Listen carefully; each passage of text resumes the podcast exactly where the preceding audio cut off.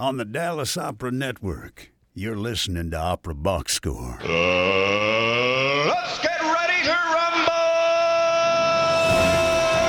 Hey, wherever you are, however you're listening, it's Opera Box Score. I'm your host, George Cedarquist, joined on America's talk radio show about opera by Oliver Camacho, Weston Williams, Ashley Hardgrave, and Matt Cummings. All right, this week we dribble you through the other two regions of the Operaland March Madness bracket, the classical and romantic regions, all leading up to the grand finale on next week's show. Do not miss. Then, 2-minute drill. Exit stage right, James Levine, plus Tulsa Opera cancels a commission by a black composer written to commemorate the Tulsa Massacre. Oliver Camacho, it's been a crazy week since I last saw you. How's it going? It's been great. And, you know, for our audience, we record on Mondays, and it's been a week that's been crazy full of opera news, so much so that we're pushing our interview with Carrie Ann Matheson to next week. I already got her permission. She's fine with it. So for those of you tuning in today to hear Carrie Ann, that will be next week. Weston Williams, what's new? Oh, I'm just going to say that I'm sure that you'll all miss the little animojis that we were last week. We did have a little technical glitch last time, but we got through it. And as the audiovisual editor, it was fine. I just, you know, sometimes you just have to take life as it comes at you, you know? And that's where I've been for the past week. I was waiting for my avatar to look like Little Orphan Annie, which was the third grade joke people made about me. buddy. Matt Cummings, how are you, my friend? I'm good. I've been reminiscing a lot about remembering what it was like to live in Rogers Park for when Loyola went as far as they did in March Madness 2 years ago, and just how like weird it is that I'm not surrounded by cheering at all times. I'm sure Ashley is also feeling weirdness that the Razorbacks have gone so deep into this. What is it? Is it Woo Pig Suey? Is it Woo Pig Suey? Is it Bud Walt Marina? What could it be? All of the different logos for the Razorbacks? Why? There's that Zoom production value that OBS is known and cherished for. No, in all seriousness, this is very, very exciting. Again, Arkansas is not a place, Gesundheit, Oral Roberts Camacho, Arkansas is not a place that has any sort of professional sports teams or allegiances. So the entire 2.5 million person state gets behind the Division I team. So when they're good, which is not often, everybody's very excited. They won a shocking nail-biter against Texas Tech last night, which means they are officially in the Sweet 16. The Hogs are in the Sweet 16. Nothing else matters to me. Nothing in opera. Okay, maybe a little bit, but officially nothing else matters to me this week. All right, let's talk some opera. Chalk Talk on Opera Box Score. Week 2 of 3 of March Madness continues on the OBS. The bracket is on our website, operaboxscore.com. Half the bracket, which is also behind me on this amazing whiteboard, has been filled out. Spectacular. We got another half to fill out, and then on the show next week, we are going to walk you through all these competitions. Of course, let us know what you're thinking, operaboxscore@gmail.com. We're in the classical and romantic divisions. We're going to kick it off. Matt Cummings, who is your dark horse classical opera pick? Okay, this dark horse might sound familiar to you Opera Box Score stands out there, because I have mentioned it on this show before. But I'm going with Luigi Carabini's opera Medea. Ooh. Or Medea, because it was originally composed in French. This is an opera that isn't strictly overlooked, but it's definitely not respected as the kind of piece of work that it actually is. It's got a reputation for being a diva vehicle, because the main person who has sung the role in the 20th century is the great Maria Callas. That's who we played singing it last time we talked about this. You might have heard of her, Maria Callas. Callas, it's pronounced Callas. It more or less. Like on the okay. But this is so. So this is it's an opera that has a little bit of a complicated history. It was originally composed in French. But it's mostly been performed in Italian. And when you have these kind of competing versions of a work, a lot of times it's hard to, sit down and take it all in at once, because You got bleeding chunks of it that are being excised by conductors who think that this goes better over there. Things aren't in the right... Stresses aren't in the right place. You got dialogue. You've got recitatives. Which one is better? It's hard to know. When you take a look at the actual, like, critical edition of the score that was reconstructed with what Karabini actually meant to be performed, it is a staggeringly effective piece of theater, piece of music that tells the story of the Greek sorceress Medea, whose husband Jason was going to leave her for someone else, and in her thirst for vengeance ends up murdering their children and burning down the temple. So you got a lot of drama here. You got a lot of character. It's visceral. It has a lot of the same kind of touches that you might recognize from Mozart, but I think there's a lot more fire in it. And, you know, there's nothing wrong with it being a diva role, but it's definitely not just a diva role. All right, let's see how it's going to fare against Weston's classical pick. I'm going a little out of this world for this pick, if you'll pardon the extremely funny pun. I will not. You can tell because everyone is laughing so uproariously at it. My pick is Haydn's seminal Oliver looks classic. Like he just ate a sock. My pick is Haydn's seminal classic, Il Mondo della Luna, The World on the Moon. Now, this is, I will say, there's a certain disadvantage I have in this category because I am not a big classical guy. I'm, you know, all the rigid forms and sort of stock characters and stuff don't really appeal to me because, you know, I'm all about the early romantics sort of breaking everything, which should surprise no one. But I've always thought that Il Mondo della Luna is a great alternative to like your Così fan tutte sort of, you know, comedies. It's a lot of works from the period that the plot doesn't really matter. It's pretty predictable. The characters are pretty stock characters. There's the clever young protagonists, a lecherous old man. There's romance. Basically what happens is Ecclito, who's a fake astronomer, tricks Buonafede, who's the lecherous old man, into thinking that the moon is populated by sexy women who will do anything a man tells them to. And of course, this becomes a plot to marry Buonafede's daughter, Clarice. And everything basically happens as you would think. They fool him into thinking that he's on the moon. Someone dresses up as the emperor of the moon. They have a little ballet sequence with these moon people. I'm not following any of the plot. It doesn't matter. Why did you pick this opera?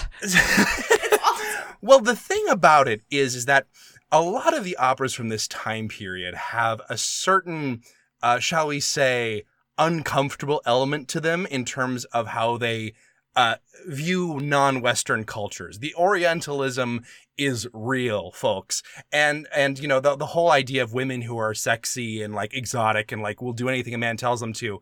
Very Orientalist. However, I think there's a very interesting reading of this opera, which takes that lack of knowledge about other cultures that Western Europe had at the time and placing it in the context of this fake moon society has a lot of really, really good satirical potential. And honestly, it's got some bops in there. I love Haydn. I think he's extremely underrated as a composer. He's got a lot of like the energy of Beethoven, but like he's like having a good time. And I just have a real soft spot for this opera, and that's why it's my pick for this bracket. Moving on to the bottom half of the classical region, Oliver Camacho. I'm going to pick an opera I've never heard before, but I have a good feeling about it. It's called The Anonymous Lover, and it's by Joseph Bologne, the Chevalier de Saint-Georges.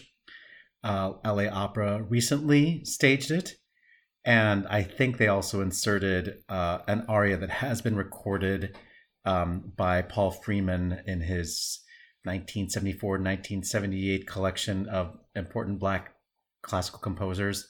There's an aria from an opera called Ernestine, and the fragment exists, and they inserted that into the 1780 chamber opera by Joseph Bologne, The Anonymous Lover, or L'Amant Anonyme. So I haven't heard it, but I'm really interested in the career of Joseph Bologne. He is sometimes referred to as the Black Mozart, and that's very insulting. Why do we have to center everything around white people? And I love Mozart, so don't get me wrong, but Joseph Bologne was a French composer of Caribbean descent. He's from Guadeloupe. And he also served as a general. He led an army, I think, of like 1,000 troops. He was a colonel. He led a troop of 1,000 soldiers. He led the Black Troop, of course. He was a violinist and composer. He was composing from a very young age.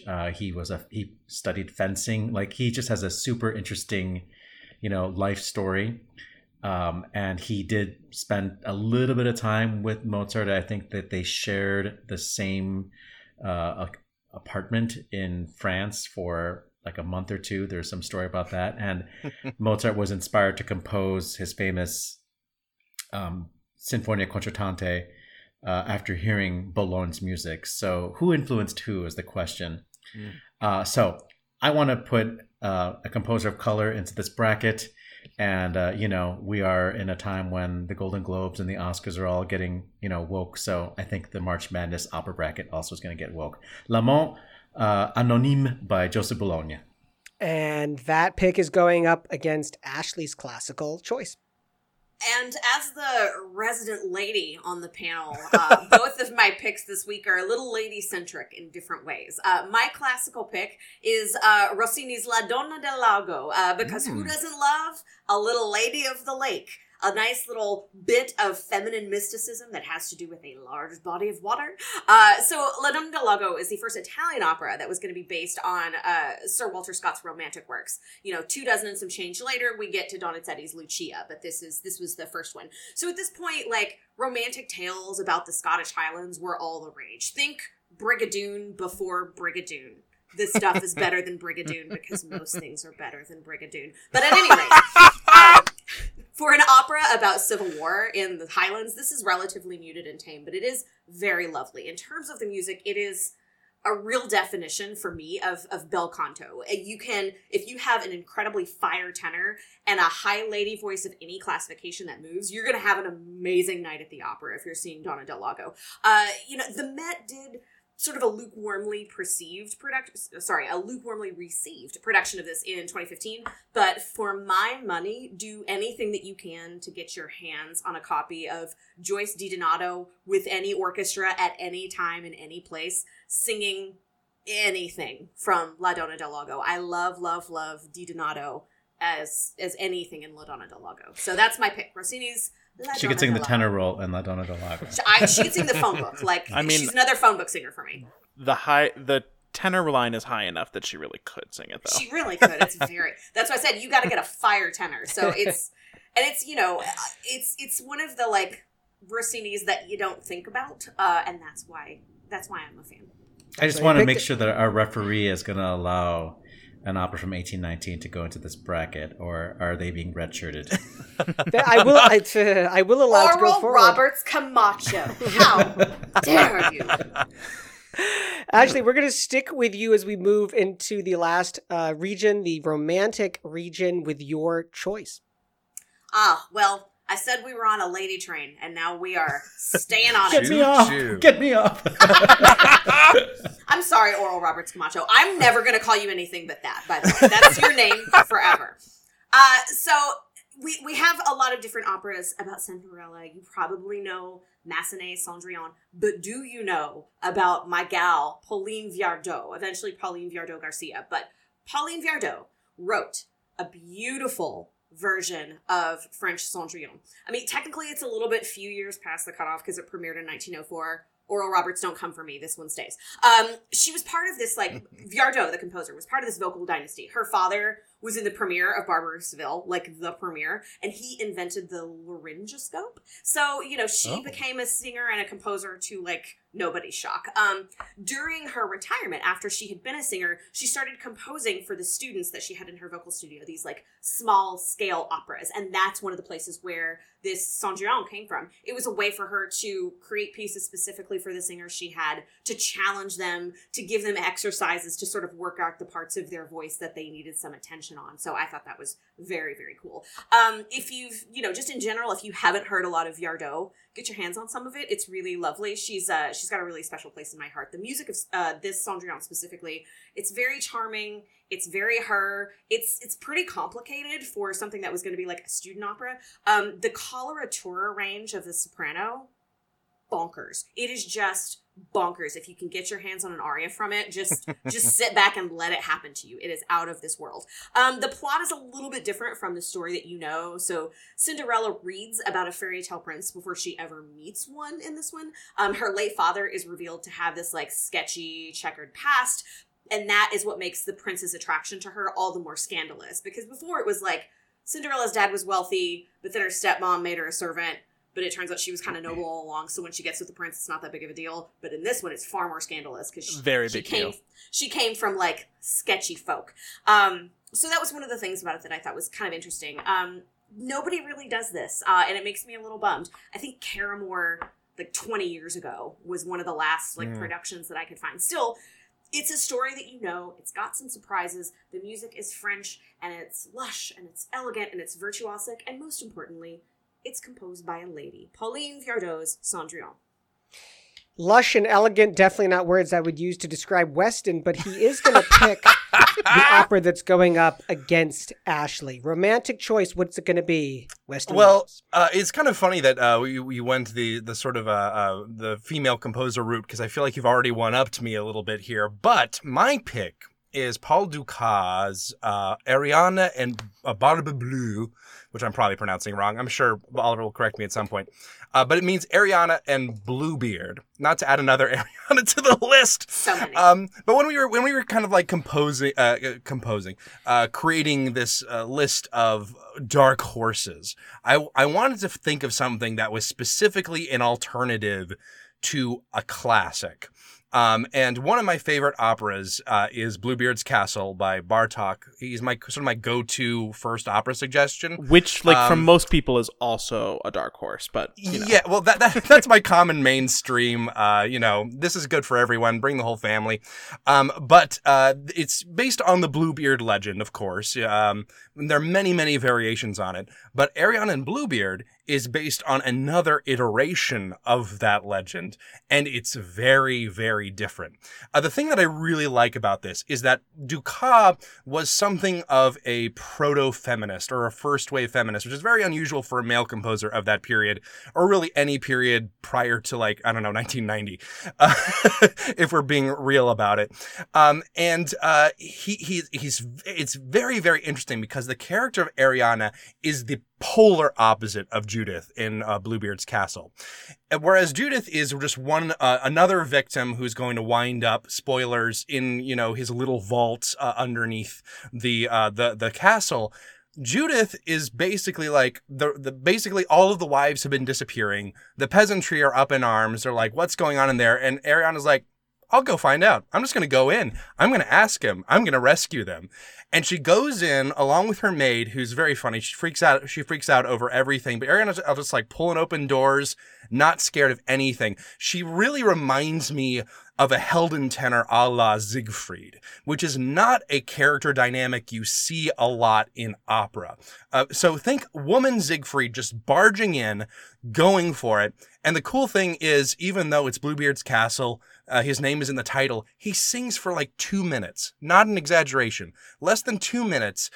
And she monopolizes the rest of it. You spend more time with the wives who have been captured. She rescues them. She talks to them. She offers to take them up to the surface.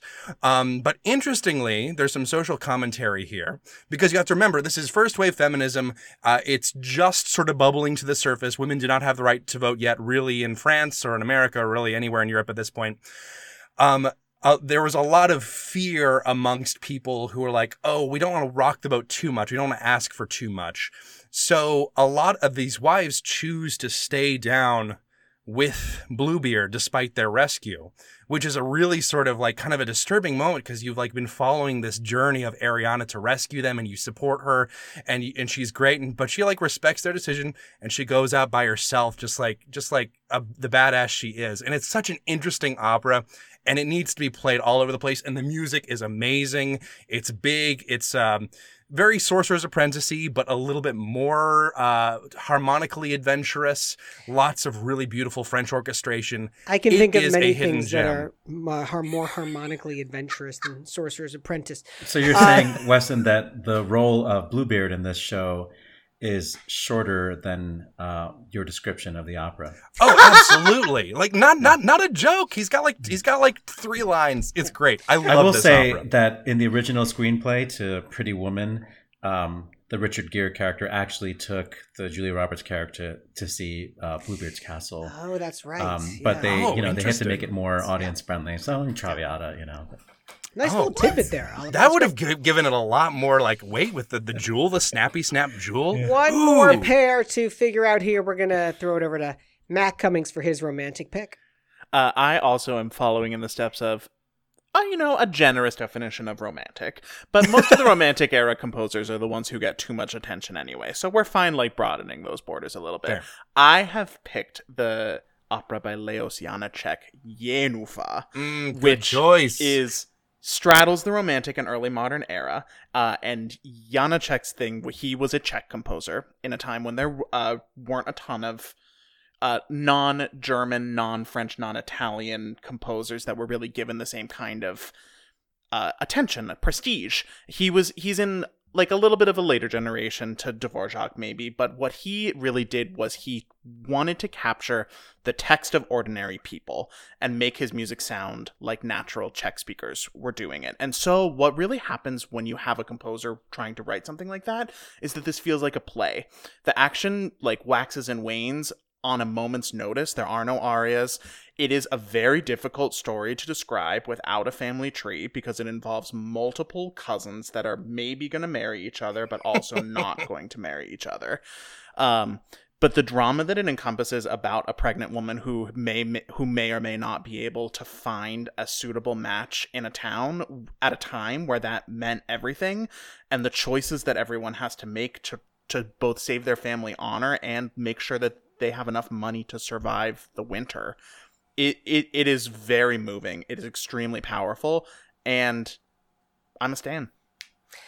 Oliver Camacho, round out the bracket. I just want the referee to note that Jenůfa premiered in 1904, and Ariane et Barbe-Bleue premiered in 1906. So anyway, I'm going to go with Bellini's I Capuleti e i Montecchi. This is an opera that most sopranos know exists because they have worked on the cavatina of Juliet. This is one of the most terrifying arias ever written. It is basically a cappella. There is a harp and one of the most, archetypal bel canto cantilenas to sing. This is an aria that can bore audiences to tears and win the BBC Cardiff Singer of the World competition. So it's just one of those pieces that, like, if you sing it well and you understand what bel canto means, it can really go right to the heart. And it has more recitative than it has cantilena, which I always love about this period. There's also a great role for Romeo, who is sung by a mezzo-soprano, keeping that tradition of the Baroque and classical eras of having the romantic voices be very close in tessitura, which went away later on in the Romantic period. But then we see, like in French opera, for example, soprano and very high tenor, which can get to those thirds and sixth harmonies that we find in earlier operas. And then we get to Verdi, and then we have full-on tenor soprano singing, an octave apart. Anyway, in Capuleti Montecchi, we have that beautiful, very similar voice types. And the role of Romeo has a fantastic aria cabaletta to open his role. One of my favorite caballettas ever written. And another really, really difficult cantilena for the Romeo, but not as hard as O Quante Volte.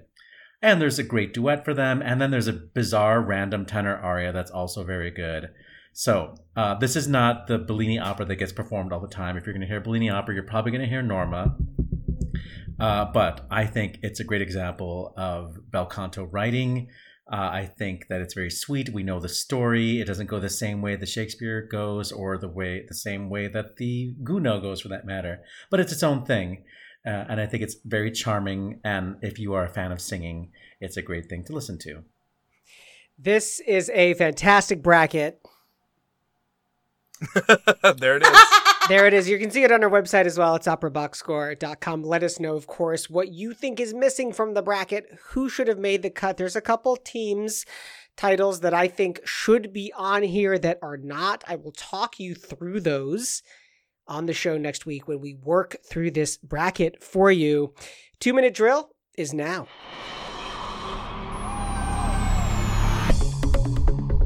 This just in. The 2-minute drill. All right, listen up. Here's everything you need to know about what happened in Operaland this week. The Metropolitan Opera Orchestra has voted to accept temporary checks in exchange for returning to the negotiating table. This will be the first time the orchestra has been paid since the pandemic began, making the Met Orchestra the last major ensemble to secure a pandemic deal in the U.S. The deal came on the heels of a letter by Yannick Nézet-Séguin decrying the lack of paychecks for the musicians. Composer Daniel Roumane's commission for Tulsa Opera's Greenwood Overcomes, commemorating the Tulsa Race Massacre, has been canceled. Roumane refused to change the word damn in the phrase God Damn America at the end of a song written for Denise Graves. According to a statement from the Tulsa Opera, Graves said that the lyrics did not align with her personal values. Roumane claims that despite this, he never received a specific request from Graves to change the lyrics before being dismissed from the project. Architect Jean Nouvel has won the design competition for the upcoming Shenzhen Opera House in China. Nouvel's design will integrate the building into the coastline with an unusual curved, transparent roofline, proving once and for all that opera house designers really did run out of ideas after designing the one in Sydney. The Ryan Opera Center has announced 3 new fellowships in an effort to recruit more BIPOC artists, creating additional positions for a conductor-pianist, director, and stage manager. The conductor-pianist position will be added to the 21-22 ensemble, while the other 2 positions will be active in May 2022. In trade news, Opernhaus Zurich has named Annette Weber as its new director of opera. Weber will take on the new position in September, replacing Michael Fichtenholz, who is under investigation for abuse. Santa Fe Opera has announced the hiring of Mike von Artsen as a COVID-19 compliance safety manager for the 2021 season. Van Artsen will set guidelines for the company that include limited capacity, mask requirements, digital tickets, and 100 sanitizer stations. Santa Fe is currently set to open its season July 21st. This week's Yellow Cards. Spain. The Gran Teatre de Liceu will present Otello on March 27th, despite the rise of COVID-19 cases in Spain. This week's Red Cards. Austria. The Wiener Staatsoper has postponed its live stream of Parsifal due to the positive case of COVID-19 detected at the company. Belgium. Opera Liège has cancelled its April performance of Verdi's I Lombardi as the country cracks down with restrictions to curb rising COVID cases. Germany. Staatsoper Stuttgart will extend its closure until at least May 1st. France. The French government has imposed a strict lockdown of Paris and 15 other departments across the country. The lockdown will last 4 weeks and will only allow essential businesses to be open. Poland. The Polish government has shut down all theaters, opera houses, and shopping malls, saying that regional restrictions were not enough to stop the spread of COVID-19. Exit stage right, French soprano Renee Doria has died at the age of 100. Her 40-year career included roles like Rosina, Lacme, and Pamina, and she made a number of notable recordings, among them Tales of Hoffmann, Thais, and Massenet's Sappho.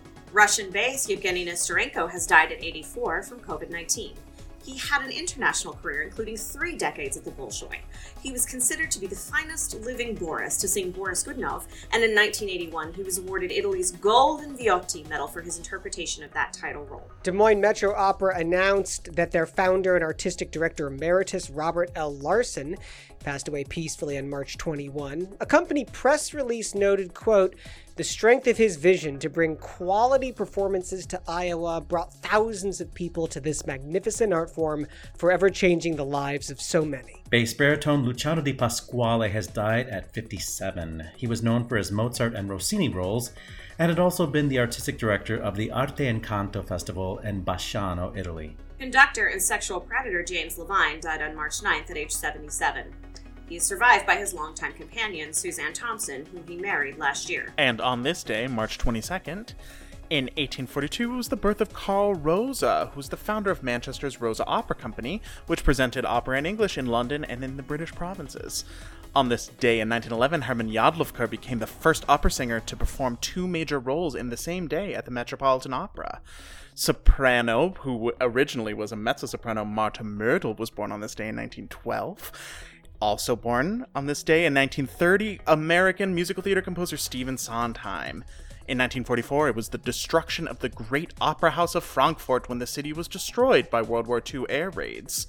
Happy birthday also to English baritone Alan Opie, who was born this day in 1945. And in 1948, it was the birth of Stephen Sondheim's arch rival, British composer Andrew Lloyd Webber. Happy birthday also to American soprano Mary Jane Johnson, born in 1950. In 1978, it was the debut at the Met of American baritone Pablo Elvira in Verdi's Rigoletto, and closing it out with one for Weston in 1979, the first performance of Dominic Argento's Miss Havisham's Fire in New York City. And that's your 2-minute drill.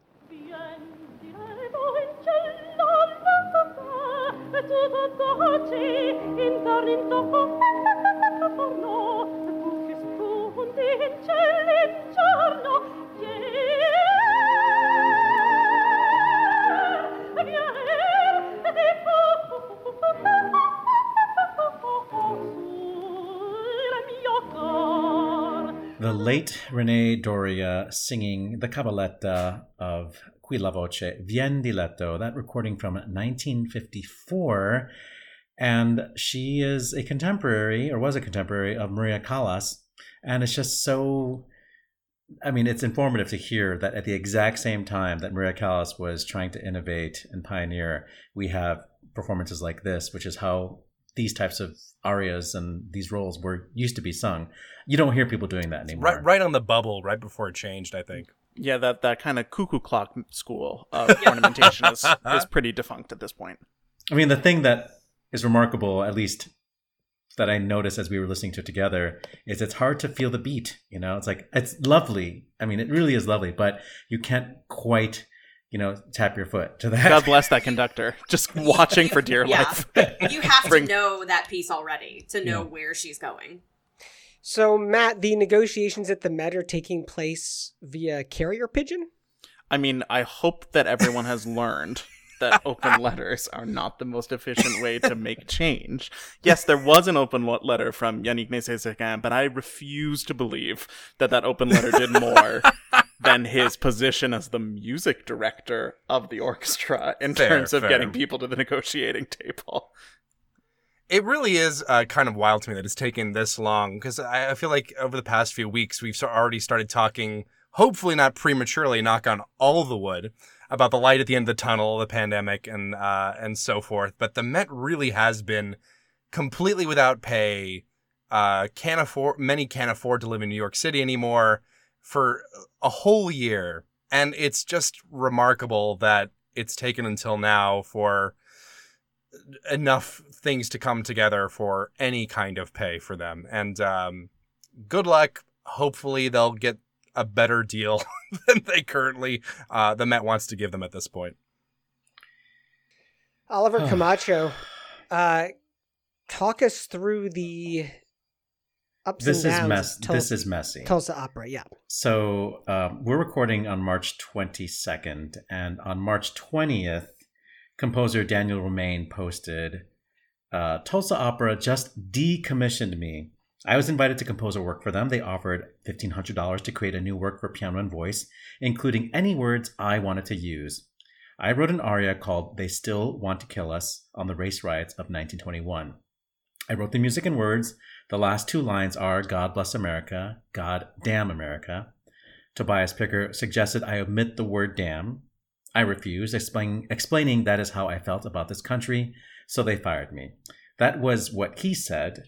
Then the Tulsa Opera made their statement, and I'm not going to read their entire statement, but it went somewhere along the lines of, this was written specifically for Denise Graves, and Denise Graves didn't feel comfortable saying this, and we asked Daniel Romain to consider changing that text, and he declined to.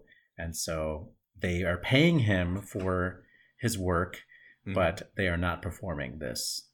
And then shortly followed today, a letter from the Black Opera Alliance. There's so many.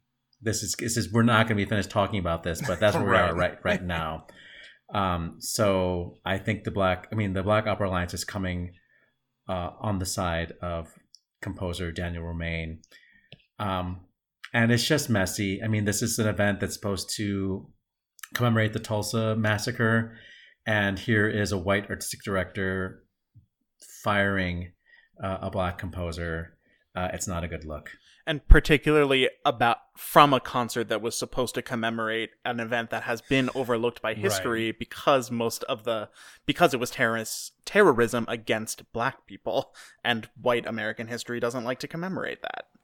Yeah, I think Denise Graves, I understand, being uncomfortable with saying that and, voicing that as, as just as valid as, any other opinion on it. But I can't help but feel that even if that was really what happened, if they I feel like there had to have been a better solution than to just basically say, OK, we're not performing it. Goodbye. According to the composer, there wasn't really a communication specifically asking for from Denise Graves, I should say, right, a communication from her specifically asking to remove it. And I think there could have been a better conversation there between the two of them about why he wanted to keep it in, why she felt uncomfortable doing it. I feel like there was almost certainly a better solution here than to fire him, even if you're interpreting it as generously as possible. So, Ashley, is it that Denise Graves is being made the scapegoat here? Thank you. That was my initial question, because, we hear from the composer. We then hear a follow-up statement from Tulsa where they say, Miss Graves was not comfortable performing this. The composer says, well, I never heard from Denise Graves. So my initial question, which I could really see going either way, was did she, in fact, voice her discomfort about this? That was my first sort of moment of skepticism about it. In discussion with some of my colleagues, it seems to make sense that, she's got sort of some relatively, conservative things, and some of the things in her history might have let us, get to the place where it's like, oh, maybe she would have been uncomfortable with a phrase like that. Mm. Me, I was more worried that they were using that as a scapegoat to, appease some more conservative donors and board members in a relatively conservative area of the country. So I really don't know, but that was one of my first moments of skepticism about their statement. I honestly wouldn't be surprised if it's some of both of those things. Personally, right, I do think that it would be surprising to me if Denise Graves had wanted to sing that text and they ended up cutting it.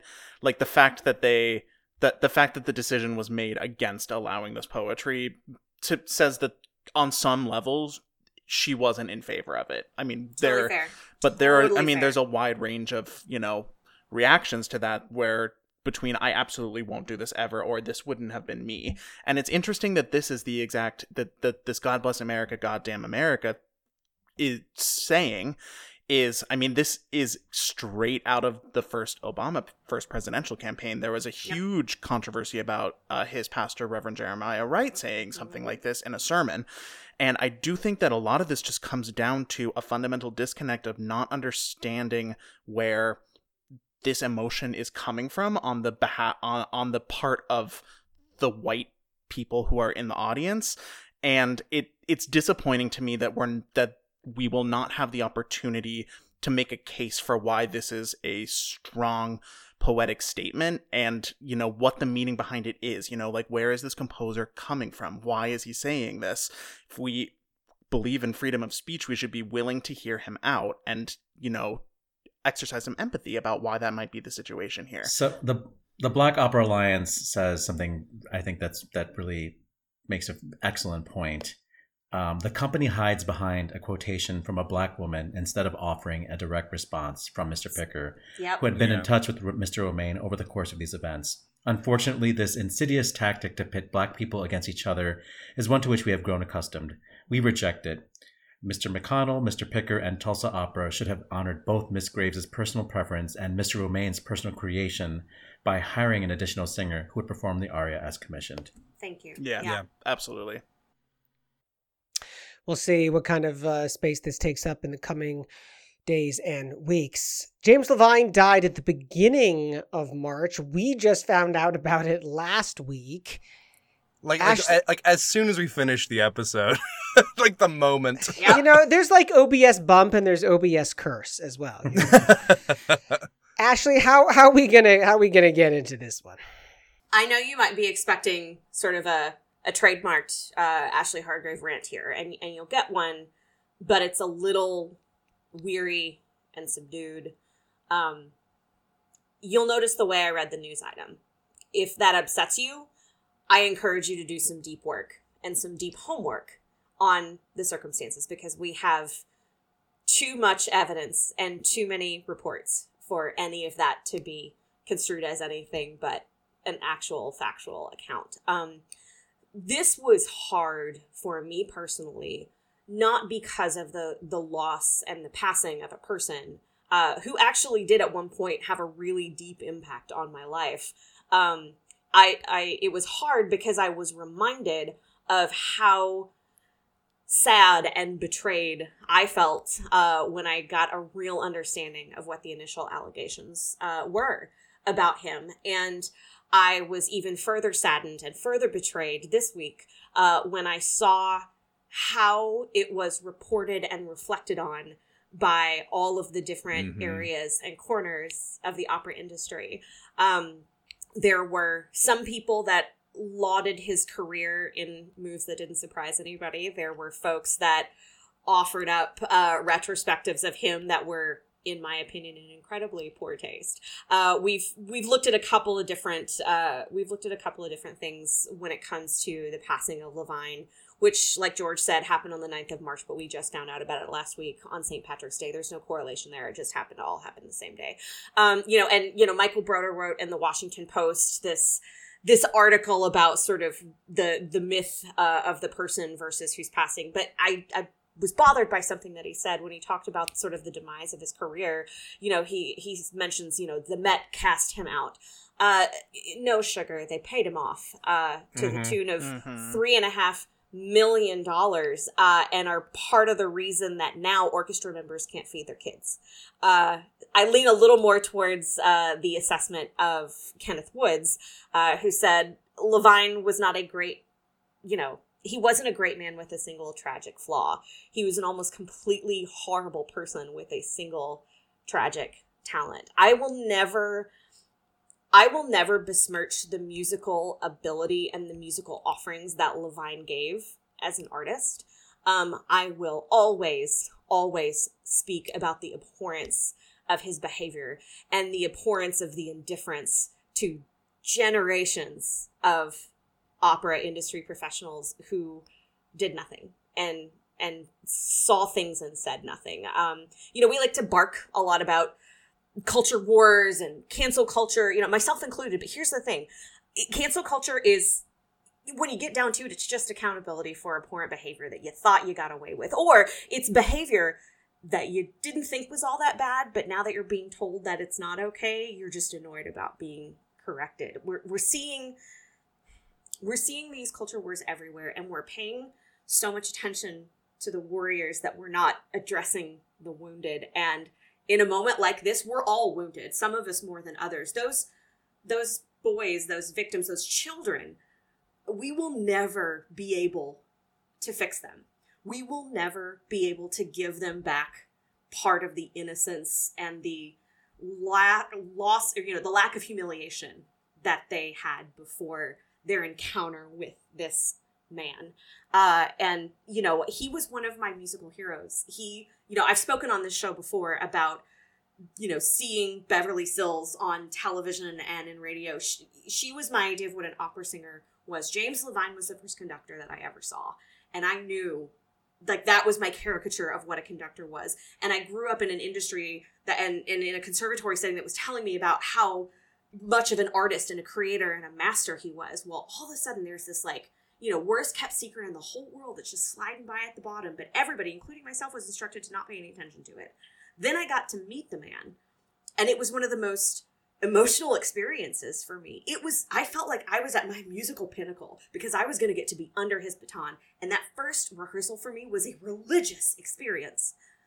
Not 1 year later, the Met finally decided to acknowledge what they've known for decades. And we're seeing all of that again this week.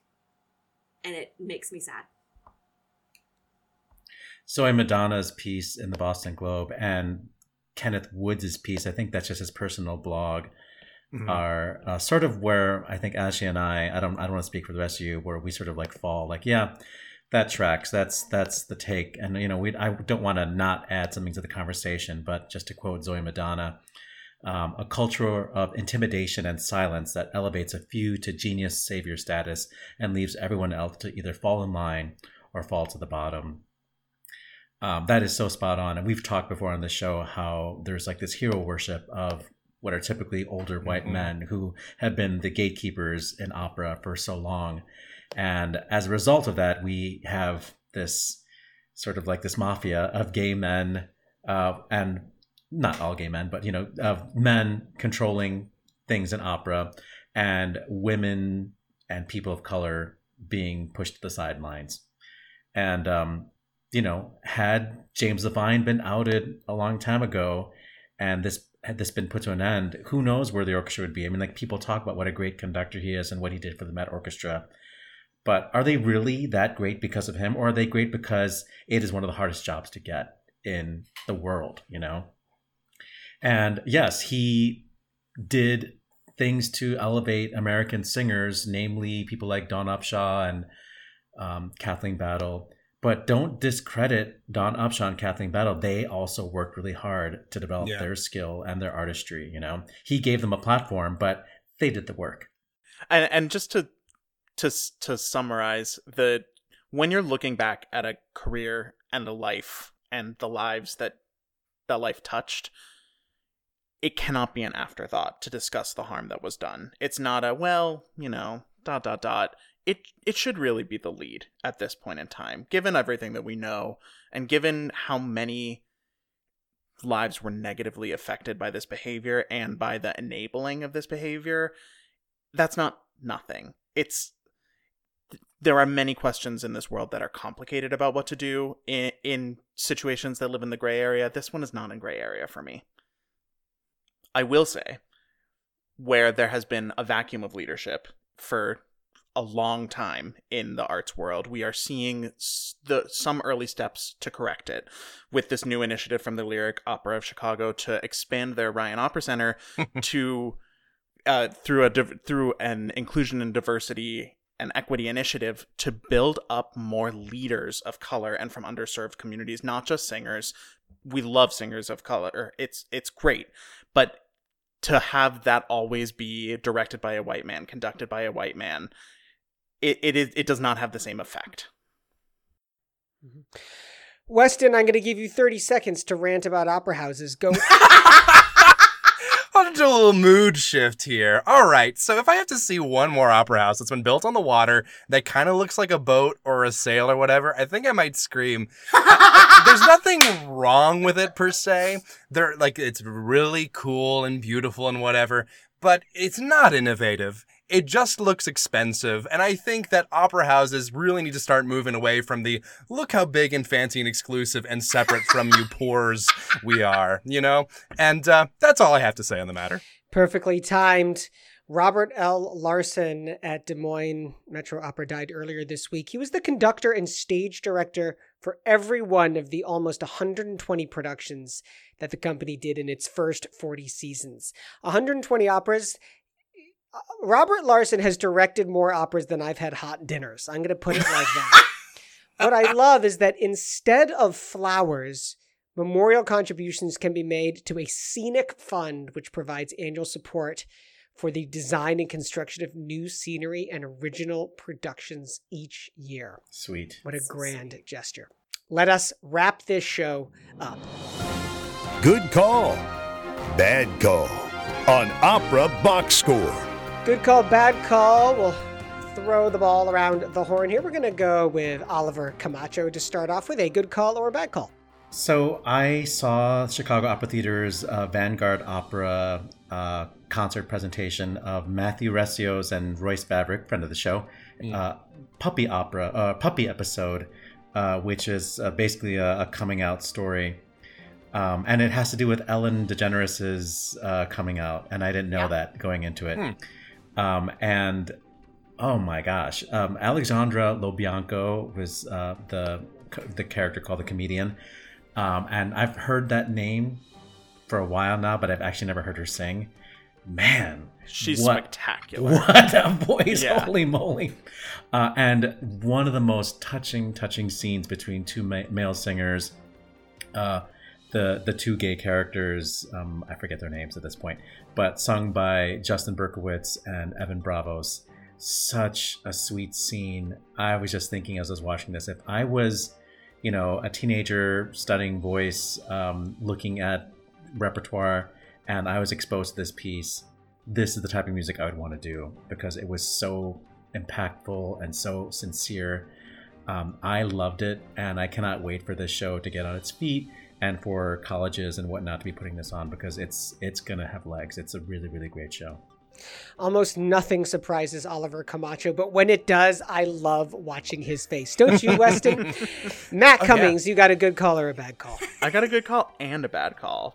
Starting off with a good call for the epic troll from classical musician Jennifer Wu, who made over her Twitter account to look like the Metropolitan Opera's official account and tweet on March 17th that in commemoration of the horrific shootings that took place in Atlanta and the passing of James Levine, the Met would be streaming a production of Madame Butterfly starring Anna Netrebko, conducted by James Levine, in a condemnation of violence against Asians, saying that racism has no place in the arts. That obviously is not what they showed. It's obviously not what they were doing. It is just tone deaf enough to seem like it could have been coming out of the Met socials. I saw lots of people who thought it was absolutely real. It was good reason. It was so convincing that the Met did have to put out a statement saying that it was fake, and the bad call goes to Twitter for suspending Jennifer Wu's Twitter account. And they did cancel the performance, which was supposed to be Anna Bolena that night. They just went dark for one night. Ashley Hardgrave. Whoops. You know, it's, as you can tell, it's been a little bit of a heavy week. Lots been going on, and so I've been trying to find ways to sort of chase joy and lighten the levels of my heart and my soul. And one of the ways I did that was by going to get my first COVID shot, which ended up giving me even more emotions that I was also not prepared to process. And so I had to go even lighter with the things that were giving me joy. And I delved back into the world of K-pop that I don't usually visit. It's okay. Yes. BTS's Dynamite. That is a bop. It is a jam. It slaps. I've listened to it no less than 50 times in the last 7 calendar days. So thank you, BTS, for making my life better. Good call on all of you. Yay, K-pop. I got a good call and a bad call. Good call is that I got to be part of my son's 5th grade class March Madness group with my own bracket. Bad call is that I am literally dead last in the pool. That's it for this week's edition of America's Talk Radio Show about opera. Our announcer's Norm Waddell. He's at normwaddell.com. On Facebook, search for Opera Box Score. On Twitter and Instagram, we're at Opera Box Score. Help us deepen our bench of listeners by liking and sharing our social media posts. Email us at operaboxscore@gmail.com. Subscribe to that podcast. It's on Stitcher. Just favorite our show on Apple Podcasts. The views and opinions expressed on Opera Box Score are solely those of the show's creative team. Any rebroadcast, reproduction, or other use of the accounts of this show without the express written consent of Opera Box Score is, well, you'll be sorry. Not sorry! Our creative consultant is Oliver Camacho. Our audio and video editor is Weston Williams. For your co-hosts, Matt Cummings and Ashley Hardgrave, I'm George Cedarquist, asking you to continue the conversation about opera as your bracket gets wrecked. We're back with an all-new show next week. Carrie Ann Matheson from the San Francisco Opera Center joins us inside the huddle. We promise this time it's really happening. And we play out the March Madness opera bracket to crown a champ. Plus, you get more opera headlines, more hot takes, more spring in your step. Join us.